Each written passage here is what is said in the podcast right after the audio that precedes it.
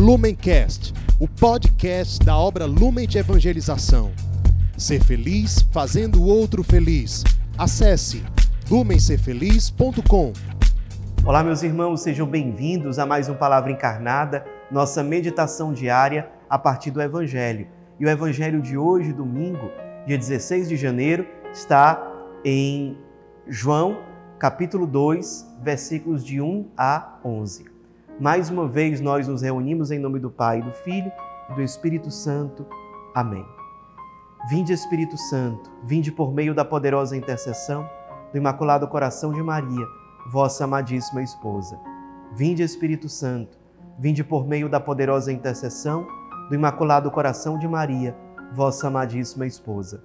Vinde, Espírito Santo, vinde por meio da poderosa intercessão do Imaculado Coração de Maria, vossa amadíssima esposa.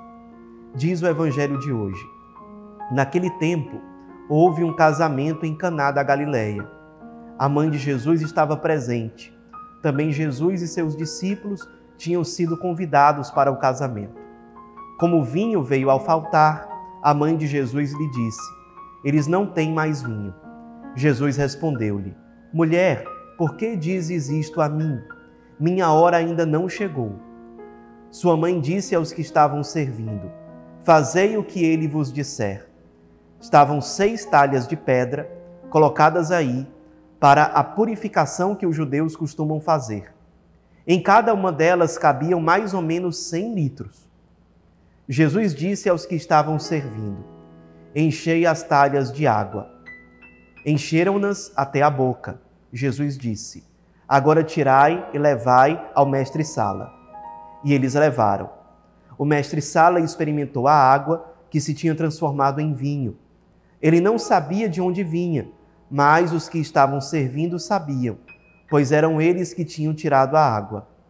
O mestre Sala chamou então o noivo e lhe disse: Todo mundo serve primeiro o vinho melhor, e quando os convidados já estão embriagados, serve o vinho menos bom. Mas tu guardaste o vinho melhor até agora. Este foi o início dos sinais de Jesus. Ele o realizou em Caná da Galileia e manifestou a sua glória, e seus discípulos creram nele. Meus irmãos, como nós falamos já no domingo passado, é, nós estamos começando agora o tempo comum, a vida pública de Jesus.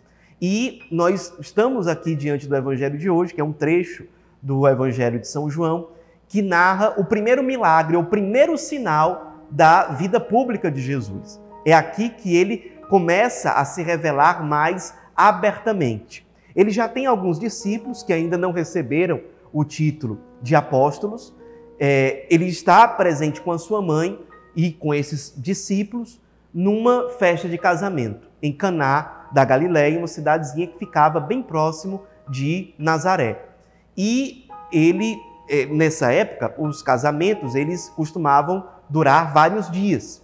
Ainda hoje, os árabes, o pessoal da Palestina, costumam fazer muitas vezes dessa forma. A festa de casamento não dura apenas algumas horas, mas dura dias. E as pessoas ficam ali convivendo, comendo, bebendo, se divertindo, celebrando, sobretudo, aquela união matrimonial.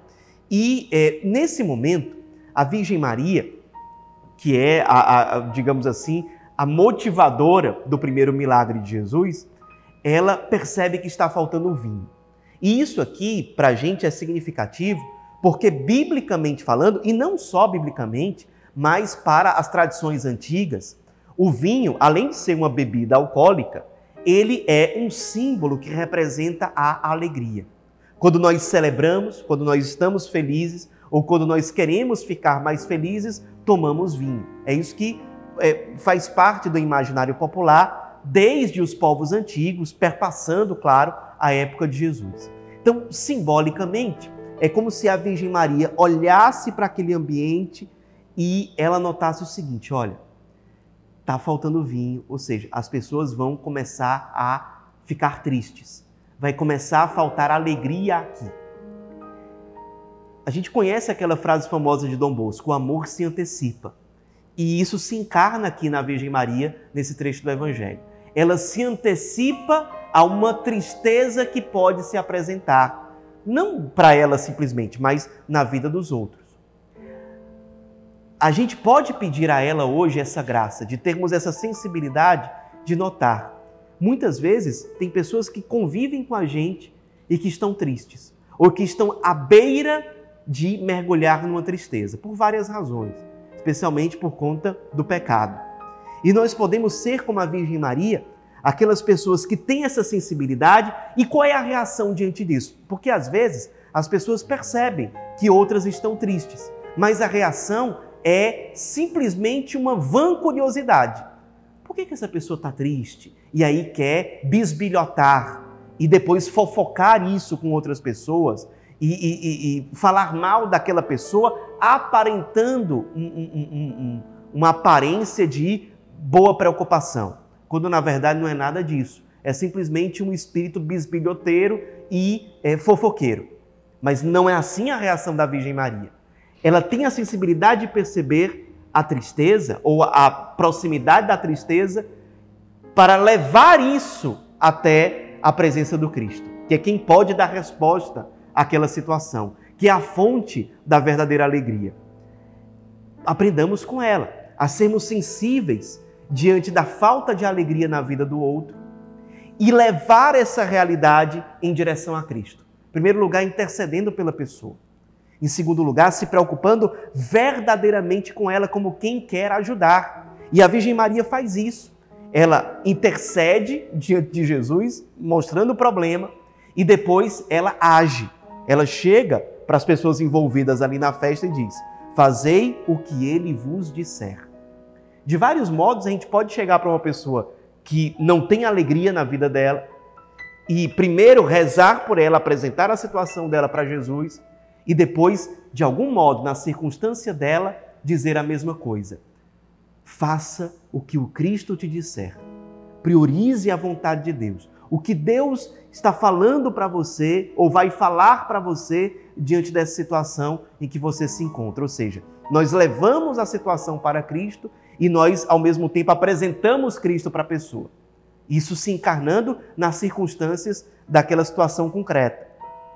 E aí, é, tem uma coisa da alegria que muitas vezes a gente não lembra, que é o seguinte: a alegria, dentro da perspectiva cristã, é uma virtude. Nós falamos em virtude da alegria. E quando nós falamos em virtude, seja qual for a virtude, nós falamos, por um lado, na graça de Deus que é derramada para que a pessoa tenha aquela virtude, mas nós lembramos também da virtude como virtus, ou seja, como força.